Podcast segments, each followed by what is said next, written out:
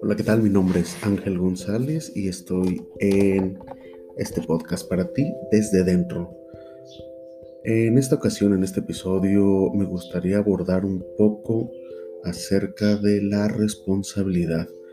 Y siendo un tema de cuestión o de índole personal, pues bueno, me voy a enfocar en la responsabilidad de mí para conmigo.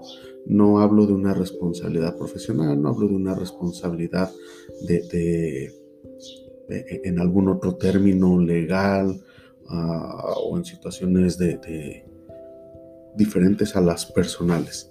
¿Por qué? Bueno, pues como hemos estado platicando en los otros episodios, pues estamos viendo lo que son los procesos mentales, nuestra forma de visualizar la información que tenemos ahí y cómo es de repente posible tratar de realizar un cambio, un trabajo interno, una mejora personal y bueno, para lograr este objetivo, ya que sé cómo funcionan mis procesos mentales, ya que sé que tengo que pasar a la acción, bueno, pues parte de la acción es hacerme responsable hay un concepto que a mí me gustó mucho en una conferencia que, que escuchaba que decía el ponente que la responsabilidad es la habilidad de responder a mis necesidades, a mis consecuencias, a eso que me rodea y que sucede en mi vida. Entonces yo te pregunto, ¿cuál es tu habilidad para responder a tus necesidades físicas, emocionales, intelectuales. ¿Qué tan responsable eres contigo mismo?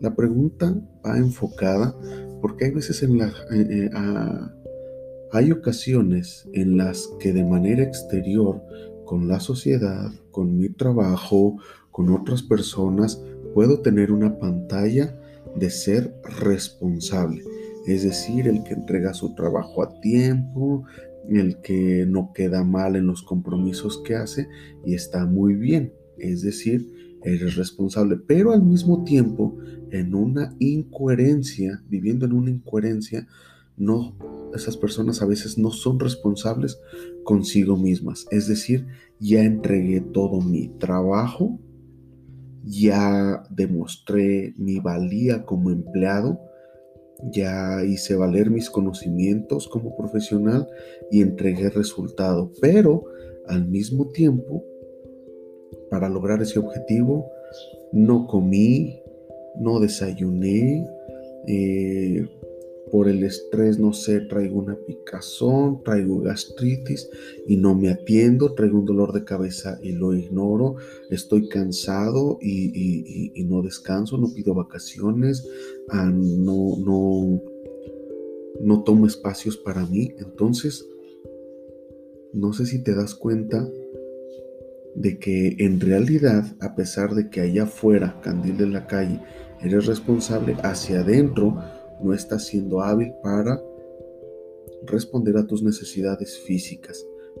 De igual manera, hay veces que presto mis oídos para los problemas de alguien más, no sé, en un acto de responsabilidad como amistad, me trato de apoyarte, de estar ahí, pero curiosamente y de manera incoherente, cuando yo tengo una necesidad emocional, que quiero llorar, que tengo ganas de un abrazo, que quiero decir o pedir perdón, o que quiero decirle a alguien que lo quiero, no lo hago.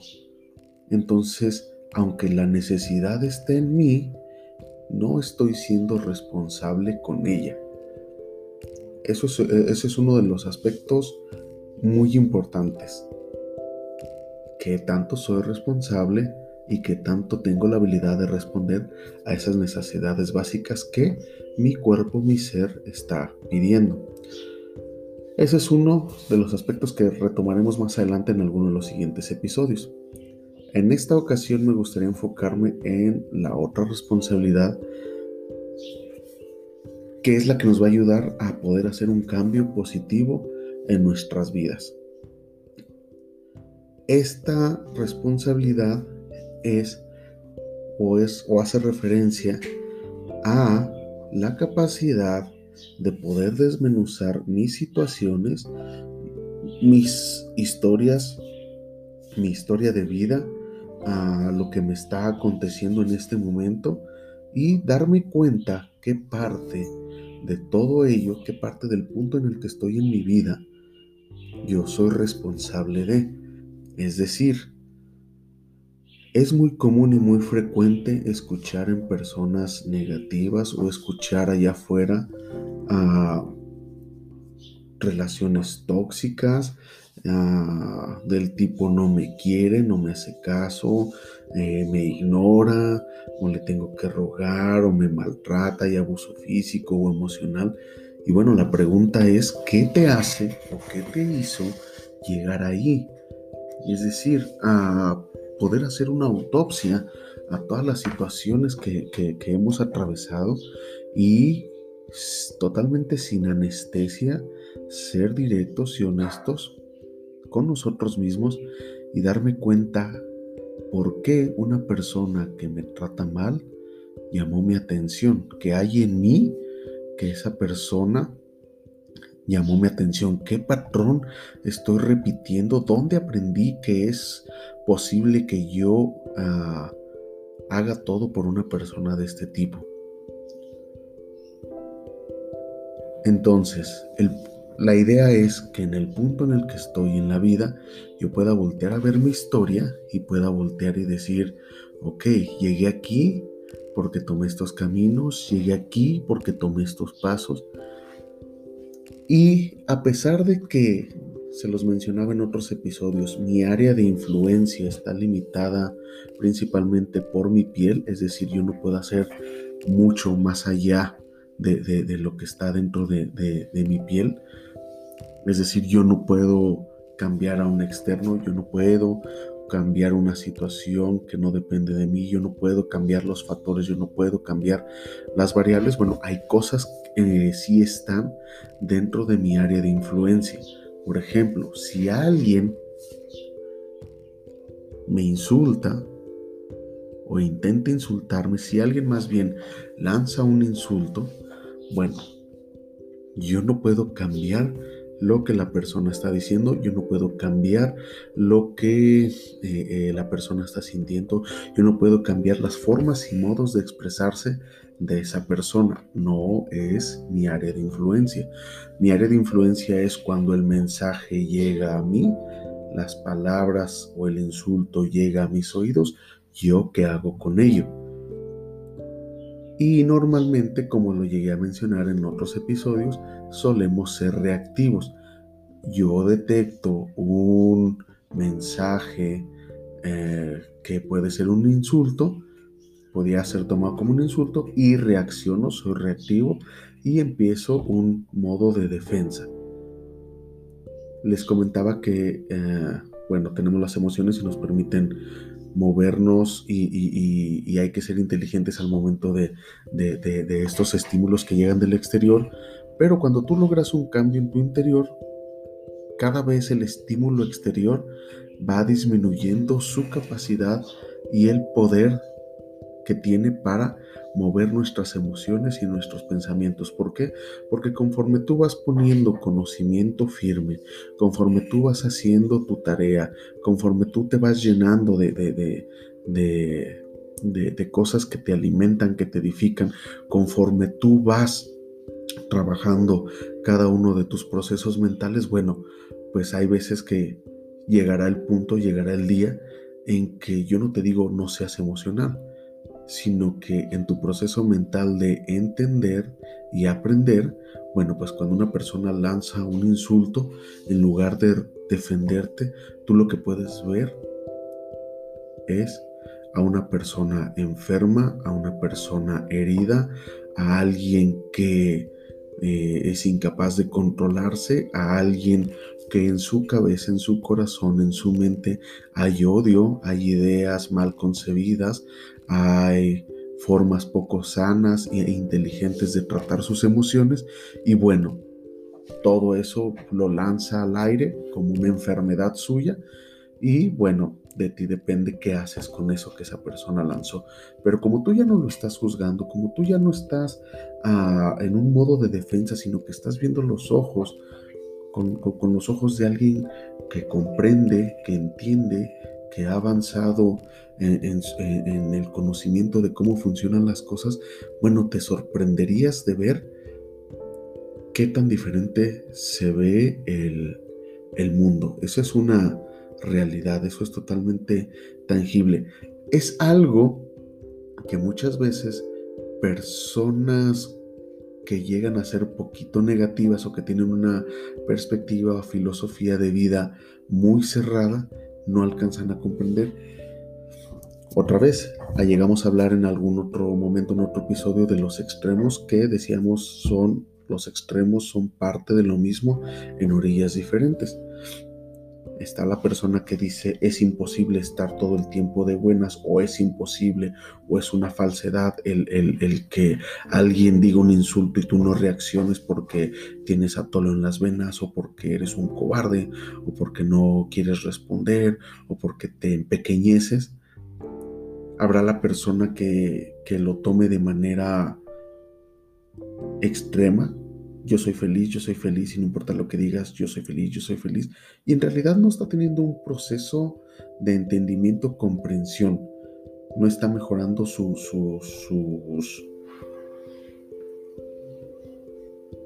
ah, sus mecanismos, no está, no, no, no, no, no está haciendo un análisis crítico de lo que está sucediendo en ese momento. Simplemente está siendo evasivo con frases del tipo yo soy feliz, no importa lo que digas, como de niños, no oigo, no oigo, soy de palo, tengo orejas de pescado.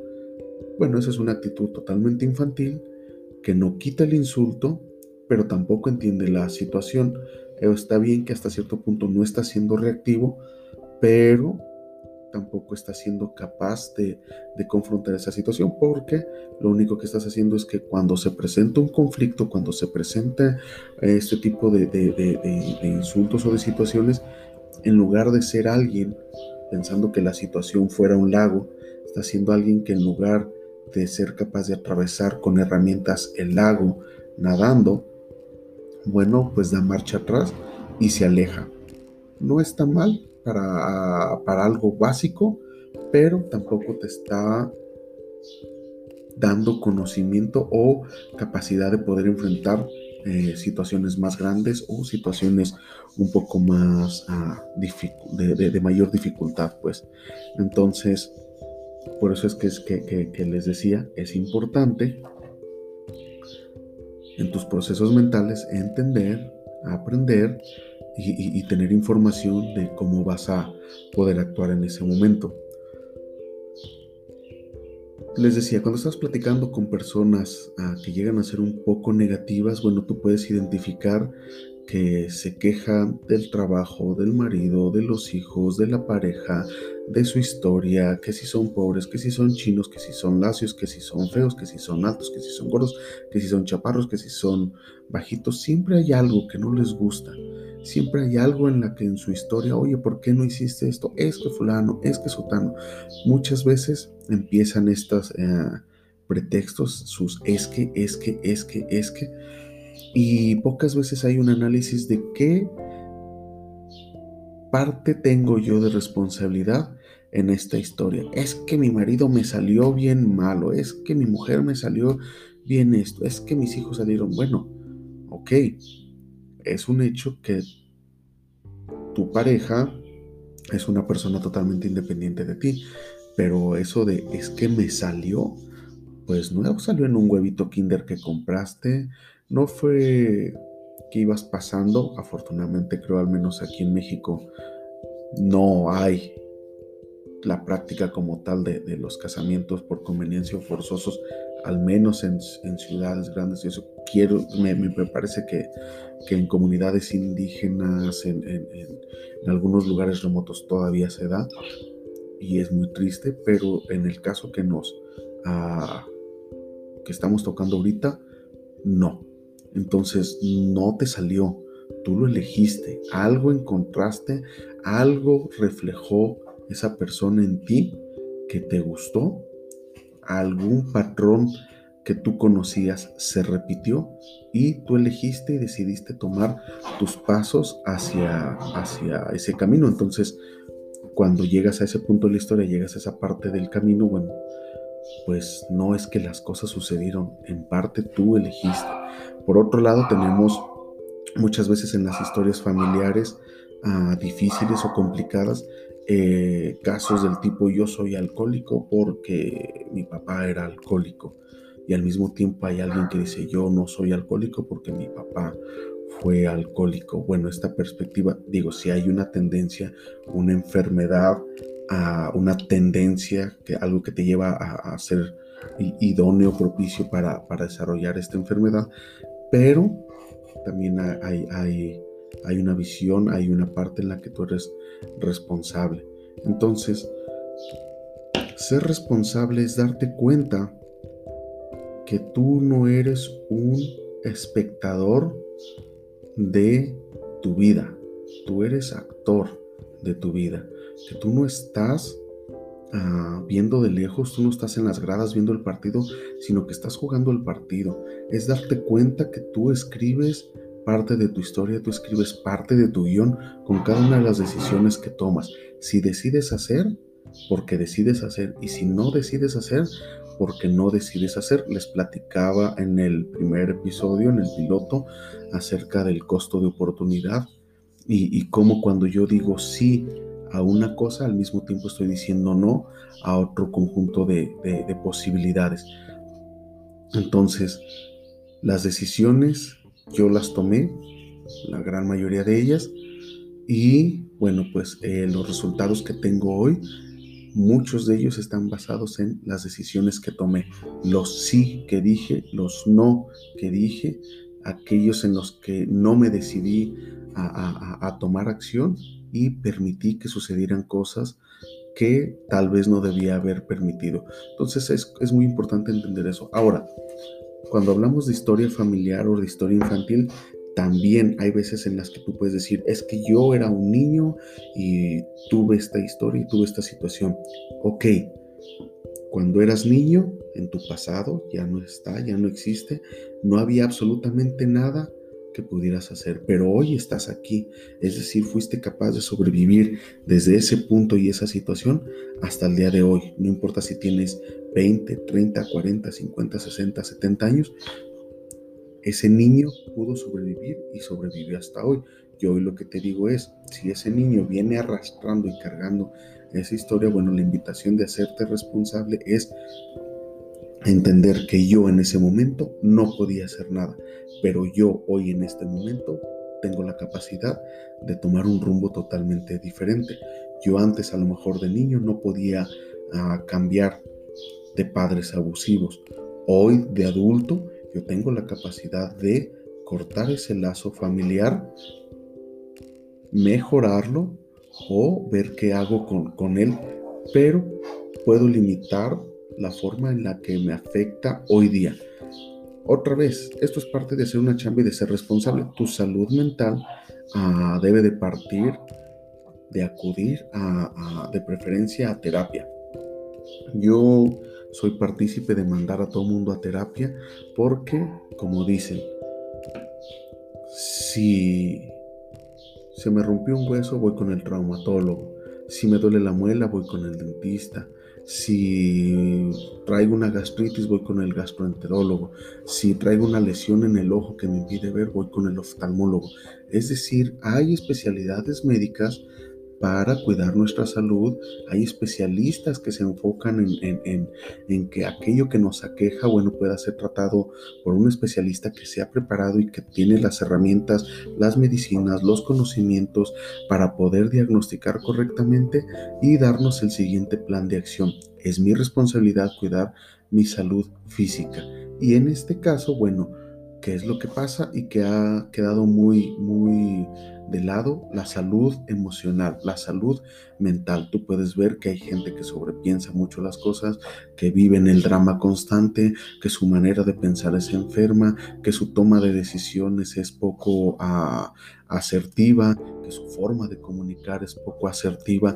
Tenemos el clásico ah, en, en, nuestra sociedad mexicana, tenemos este daño cultural permanente podemos, no voy a entrar a temas de, de, machismo, feminismo, pero culturalmente hablando está el caso muy arraigado en el que el hombre se le dice desde niño, tú eres el hombrecito de la casa, tú no vas a llorar, tú vas a ser fuerte, tú vas a, a, hacer cimiento en tu, en tu hogar. Y de repente tenemos adultos que son incapaces de decir te quiero, que son incapaces de decir tengo miedo, que son incapaces de decir te extraño, que son incapaces de decir no sé qué hacer, que son incapaces de, de, de, soltar una lágrima, antes aprietan la mandíbula y, y, y no quieren llorar. O por otro lado, sus miedos o sus incapacidades los tornan violentos, es decir, generan máscaras que les permitan ocultar y trabajar y manejar ah, con esas emociones de la mejor manera según lo entendieron, pero que son poco eficaces y poco asertivas. Es decir, tú le puedes preguntar a, a muchos hombres y te van a decir, es que soy violento porque es que me frustro, me enoja. Y en realidad son palabras máscara para ocultar un miedo, es decir, tienen miedo de que las cosas no salgan como la planean, tienen miedo a equivocarse, tienen miedo a la crítica y entonces, ¿qué es lo que sucede? Bueno, yo te muestro una cara de enojo porque quiero que las cosas salgan así, porque tengo un miedo de un resultado adverso, de un resultado que no sea capaz de manejar y... Eh, qué va a pensar de mí la gente o qué voy a pensar yo de mí mismo. Entonces tenemos estos hombres violentos, incapaces de mostrar sentimientos, pero en realidad tienen otro tipo de emociones que todavía no han identificado. Por otro lado tenemos a las mujeres, a las niñas, que se les ha dicho, este, las princesitas no se enojan, las princesitas no hacen berrinche porque se arrugan, porque se ponen feas. ¿Y qué es lo que sucede? Bueno, después tienes a una mujer que es manipuladora, que a lo mejor no sabe cómo ah, transmitir su enojo porque se le prohibió socialmente transmitir ese enojo porque se debía ver bonita y tenemos una mujer que vive en el drama que llora para todo y cuando quiere conseguir algo llora y cuando necesita atenciones bueno busca atenciones de maneras equivocadas busca uh, suplir ah, de, alguna manera sus, sus necesidades de cubrir sus necesidades con comportamientos poco propicios o poco favorables para su situación de vida. Entonces, no sé si me voy explicando, que nosotros tenemos responsabilidad ah, de cuidar nuestra salud emocional y antes de cualquier mil videos y mil libros, yo te diría, invierte, ve a terapia. Ahora, no tengo dinero, no sé a dónde. Hay bastantes programas de gobierno, ah, instancias gratuitas a las que puedes acudir, líneas de atención telefónica para que puedas tener algún acercamiento y buscar estos recursos que sí los hay, llegan a ser un poquito limitados y llegan a, batallarse para encontrar un lugar, pero incluso yo y con mi familia de repente... Eh, pues digo, somos cuatro y nos hemos visto en la necesidad de todos acudir y cada uno por nuestra parte a tratar nuestros asuntos ya de manera muy particular y muy personal, mis adolescentes, yo, y y, sí hay, sí hay posibilidad de, tener este acercamiento y tener el beneficio de una terapia que te va a dar un poquito de, herramientas. Ya después si tienes la posibilidad, bueno, pues te recomendaría ah, tener tu propio terapeuta, buscar uno que te acomode en su, en su metodología, en su forma, con quien te sientas cómodo y y puedas tener este, estos acercamientos para que cuando tus emociones, tus formas de pensar, tus sentimientos, tus formas de actuar empiecen a, a, a, a causar algún conflicto en tu vida personal, bueno, inmediatamente este, puedas tomar acción. Sobre la autorresponsabilidad, bueno, hay seis pautas que rápidamente voy a tratar de resumir porque esto que nos quedan seis minutos y son las siguientes. La primera, en vez de criticar a otros, hay que guardar silencio. ¿Esto qué significa? Rápidamente significa yo soy responsable de mis palabras, yo soy responsable de lo que estoy pensando y cuando yo veo algo mal en otro, es algo que soy capaz de detectar posiblemente en mí mismo. No podemos ver en otro lo que hay en eh, lo que no hay dentro de mí. Es decir, no sé si han visto estas personas que les puedes decir un albur y como su mente no está y no pasa por los albures en sí, en su persona no está el, el albur, no te detectan el albur. De igual manera, bueno, si yo veo a alguien y antes de juzgarlo de mentiroso, bueno, quiere decir o significa que es mi espejo y que yo sé cuando alguien ha mentido. Para detectar un mentiroso se necesita otro mentiroso. Entonces, cuando yo vea acciones equivocadas en personas que me rodean, lo ideal es a guardar silencio porque es posible que yo también haya hecho lo mismo y también yo tenga con la que me pisen ahí. Soy responsable de mí y de mi silencio porque después no quiero andar pidiendo disculpas o decir un comentario incorrecto del cual me pueda arrepentir más adelante. Entonces, yo te recomiendo ser dueño de tu silencio. Es una forma de ser responsable de ti y de cuidar o limitar a posibles consecuencias. El número dos es en vez de reclamar de una sugerencia. ¿Cuántas veces hemos visto? Se decía que eh, los sindicatos en Japón antes de llegar con el patrón con un pliego petitorio, llegaban con al patrón con un pliego de sugerencias y decían, nosotros vamos a aportar esto, tú que me das a cambio, yo quiero mejorar mis condiciones laborales, pero yo te ofrezco, a cambio de mejores condiciones laborales, te ofrezco estos acuerdos. Entonces, en cualquier momento antes de, de empezar a soltar reclamos de lo mal que hacen los demás, bueno, es tratar de ser propositivo. Ok, yo sé que una situación no es la mejor, yo que te propongo que pueda hacer para que esta situación no se vuelva a presentar para ti y para mí. Ser más propositivos antes de iniciar los reclamos.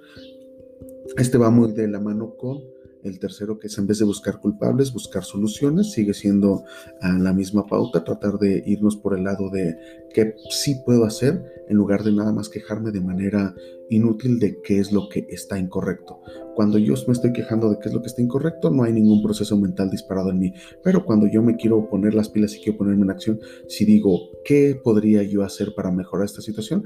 El cerebro empieza a pensar y el cerebro empieza a proponer ideas y estamos tomando acción. El siguiente sería, en vez de hacerse la víctima, hágase el ganador. Bueno, eh, yo puedo entender que en todas las situaciones hay ambivalencias, es decir, Ah, yo puedo ser alguien que fui víctima de bullying, que fui víctima de acoso, que fui víctima de violencia, pero yo puedo convertir eso en un Yo gané experiencia, yo sé lo que no quiero hacer, yo ya sé la vida que no me gustaría darles a los míos, yo ya sé qué patrones son los que están enfermos y los quiero romper, yo ya sé cuáles son los cambios que tengo que trabajar en mí para poder dar una vida mejor a mí y a los míos. Ahí yo me estoy convirtiendo mi terrible historia de vida y mis terribles experiencias en una situación positiva para mí ya lo sobreviví, ya estoy aquí, bueno, voy a hacer algo con ello, si no es que no puedo cambiar la historia de lo que fue. El siguiente, en vez de justificar errores, aprenda de ellos. Va muy similar, si te fijas, a la propuesta anterior.